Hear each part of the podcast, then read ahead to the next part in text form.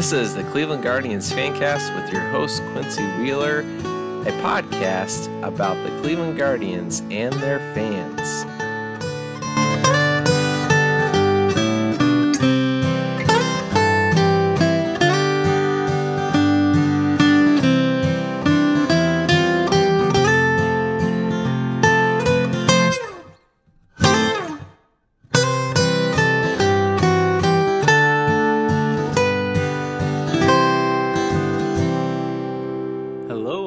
To the Cleveland Guardian Fancast. I'm your host, Quincy Wheeler. You can find us at Guardian Fancast on Twitter.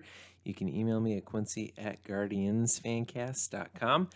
The All Star break is still on, but the All Star game is over, and we're heading into the second half of the season. So, thought I'd talk a little bit about some of my highlights from the first half and questions or thoughts for the second half. The All Star game itself was fun. Got to see Andre Gimenez make an amazing play at second base, flipping the ball behind his back to Tim Anderson for a double play. Tim Anderson made a pretty terrible throw that still turned out to be an out, and that was just perfect. Gimenez didn't look so great in his plate appearance, but Jose Ramirez made up for that by getting two singles. And then Emmanuel Clase came in for the bottom of the ninth and struck out the side on 10 pitches, and they were all cutters. He is something else. Didn't even have to use the slider. I don't know if he thought, well, this is an exhibition game. Maybe I should give him a chance. But I was just laughing as guys were just trying to figure out how to hit this maniac. He's merciless and it is fun to watch. So, with that said, just want to turn our thoughts back to the half of the season that was. Some things that I think stood out to me. Uh, Shane Bieber, lower velocity, still super effective. That's a highlight for me.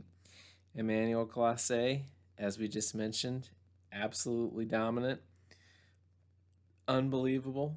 Uh, Tito's keeps talking about in post games how he's learned not to be bothered by traffic. Guys sometimes get the bat to the ball with him, and so they're going to get on base, but he's not bothered by it anymore, and that's that's got to be scary for everybody who has to go up against him. I don't know how anybody hits these guys like Clase, like Helsley, who was in the game. Uh, these guys that are just throwing over 100 miles an hour and they have movement and control.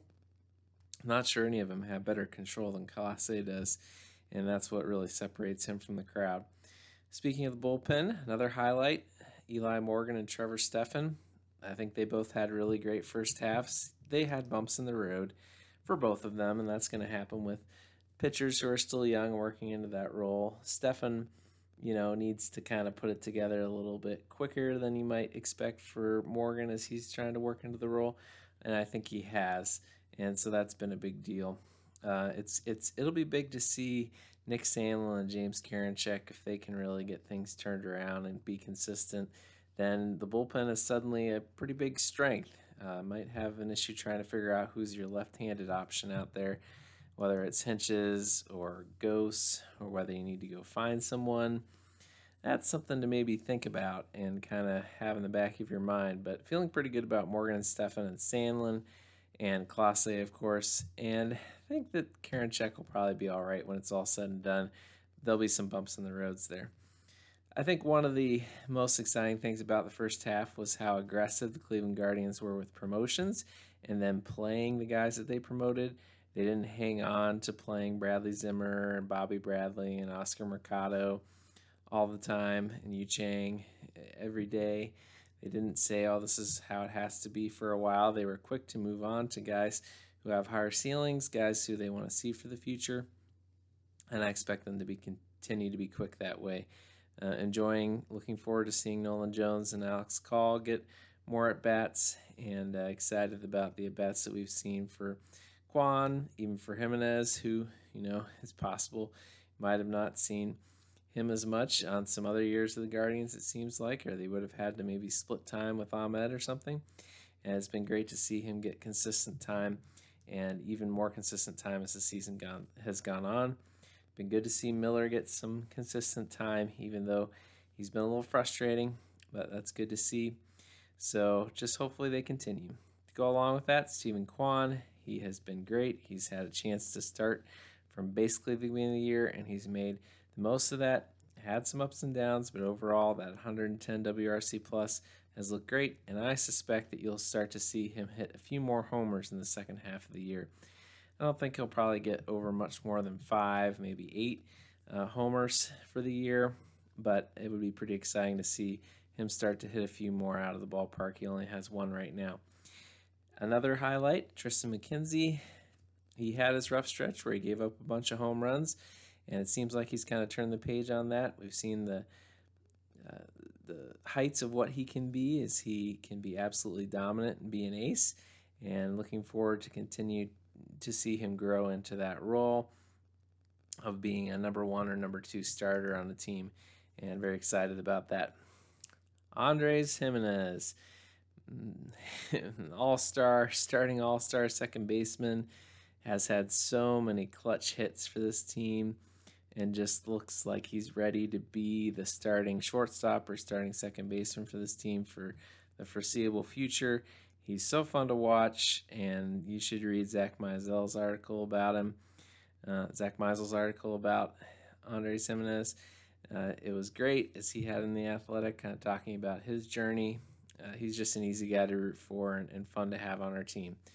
Still have the image of him kissing his bat after he got hit so many times and he hit that walk-off home run against the Twins. That was an amazing moment. And to go along with that, Josh Naylor. Josh Naylor has proven himself to be who we all hoped he would be, and maybe even more. Looks like he can be your first baseman slash DH, maybe even if you need to in right field. Guy of the future, that 133 WRC plus going along well with Gimenez, 138 WRC plus. Those are key, key components to have in your lineup and really important that they seem to have figured it out. And number one, Jose Ramirez. He signed an extension and immediately backed up that extension. Had his rough stretch. Seems like he's turned the corner on that. He is who he is, and we're so glad that he's on our team. So now let's turn our attention to some questions to ask about the second half of the season. In no particular order, so I think the question that's probably on everyone's mind over the next couple weeks are is uh, will there be trades? Will the team trade anyone? Rumors about possibly trading Franmil or trading Ahmed, maybe you know getting a chance for some other guys to get some at bats, some younger guys. Really feel it's unlikely they trade Ahmed. Starting to feel like it's more likely that they keep him around. Maybe try to make him a super utility guy than anything else. Uh, not saying that for sure will happen, but just kind of wondering about that. And I do think, though, that they're going to explore the opportunities to trade Franmil. I, I feel like that's the one thing, just kind of hearing what people are saying and piecing together what I see on the field, that the team might move on from him to try to get more guys at bats and get them in at DH. And I'm okay with that. I, I'm a little concerned about where they're going to find slugging for this team, and especially right handed slugging but I think we can trust them to figure that out with the amount of prospect depth that they have. So if they decide to move on from Franmil, I'm okay with it. If they decide to keep him, I, I fully support that as well. I love watching Franmil hit, and I still believe that he's a guy who, as Alex, our friend from 216 Baseball, he always says that, you know, eventually he's going to hit 40 homers in a season. I think that's a great way to describe what I think about Franmil, that eventually he's going to have that season and would love for it to be here but I understand the limitations that he has. So to go along kind of with that that question, who are the next prospects that we see? Are we going to get to see Peyton Battenfield? Are we going to get to see uh, Xzavion Curry or Logan Allen? Are we going to see uh, some of the other, you know, kind of relievers that are out there? Nick Enright, Nick Mikolajchak. Are we going to start to see uh, other hitters who we've been wanting to see, like Tyler Freeman, a longer look at Gabriel Arias, uh, looking maybe at Will Benson or even Will Brennan. Will we see them get some time? And a lot of that might depend on trades, on injuries, uh, which hopefully there are no, injuries, but there almost always is somebody who gets dinged up here and there. And uh, just really interested to see what they do as far as promoting more prospects. Do we see Bryan Lavastida uh, take Luke Maile's spot if he gets healthy and starts hitting a little bit more. So to go along uh, to go to the next question there, my next question would be Can Jose, Straw, and Fran Franmil stay out of the slumps we saw them in? Now, one of those people doesn't really belong on that list. Um, Jose's slump was nothing compared to Straw and Franmil's slumps, but just wanted to kind of say that you know, for some reason he was he's popping up and striking out more than usual, and don't know if it's an injury thing or just kind of a timing thing. Just looking to see him pull out of that. Don't want that to last very long because he's really crucial for this team. Uh, Myles Straw looks like he's put his slump behind him and is back to doing what he's really capable of doing, driving the ball to the opposite field, running really fast, making a lot of contact, and not striking out all the time. And Franmil, you know, he's been hitting better. He's still striking out a ton he's still going after that, that that slider down the way so often. But could he maybe pull out of that and start showing more of what we know that he's capable of? If those things can happen, then this team's going to have a pretty good run in them for the second half of the year. Who pitches for Aaron Civale? How long is Civale going to be out? There's another good question to ask. You know, is it Konnor Pilkington for regular appearances, or do they try to bring up someone like Peyton Battenfield? That's a big question. Do they try to make a trade? Still thought that'd be a good idea to make a trade for a starting pitcher, so they bring another starting pitcher in who can pitch there, and then kind of let Plesac and Civale figure out who's going to be in that fifth spot when Civale's healthy. Another health issue. When does Oscar Gonzalez come back, and what does that mean for the team? Seems like his injury is going to take a little bit longer than maybe what they originally thought.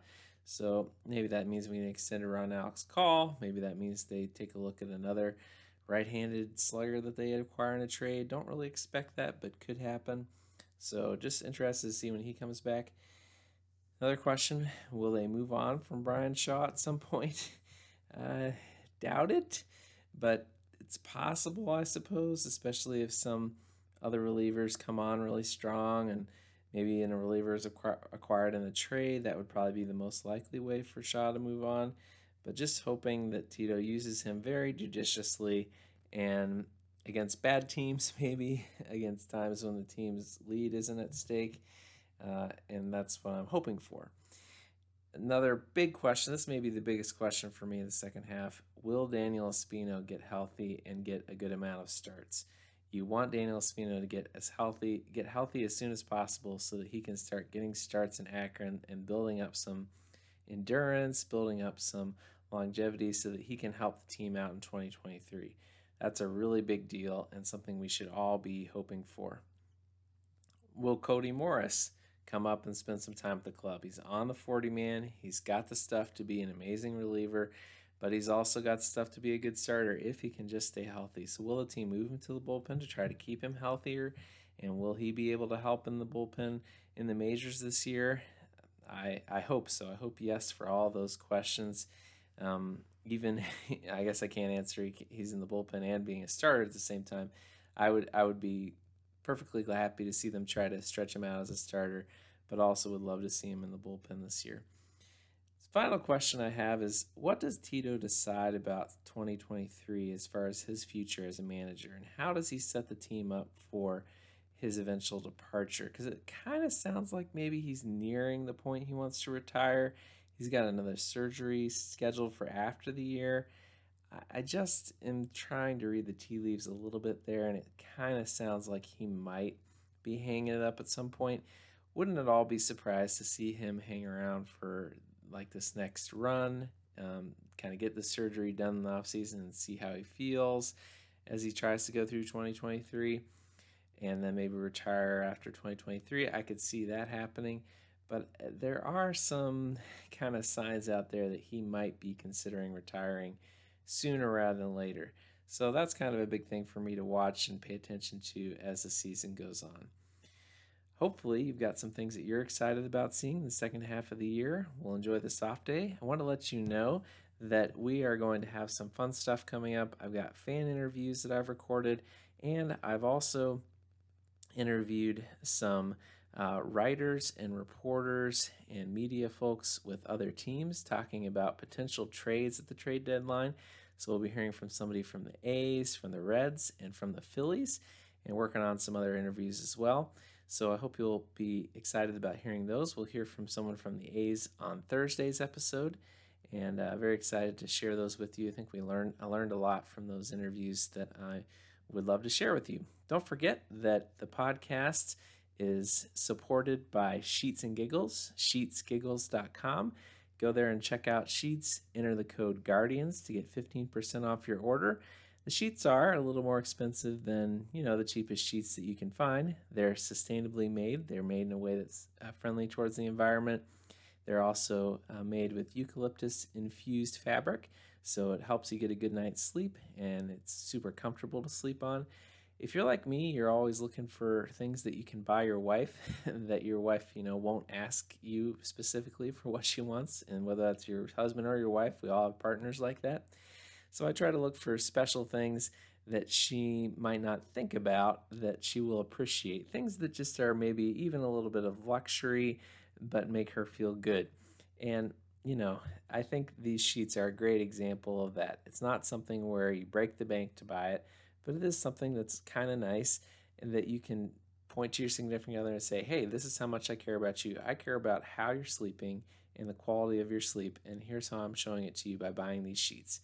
So I encourage you to do that. Sheets and, sheetsgiggles.com. Enter the code Guardians. Support the podcast. Save 15% on your order. Get some great sheets. Make your partner happy.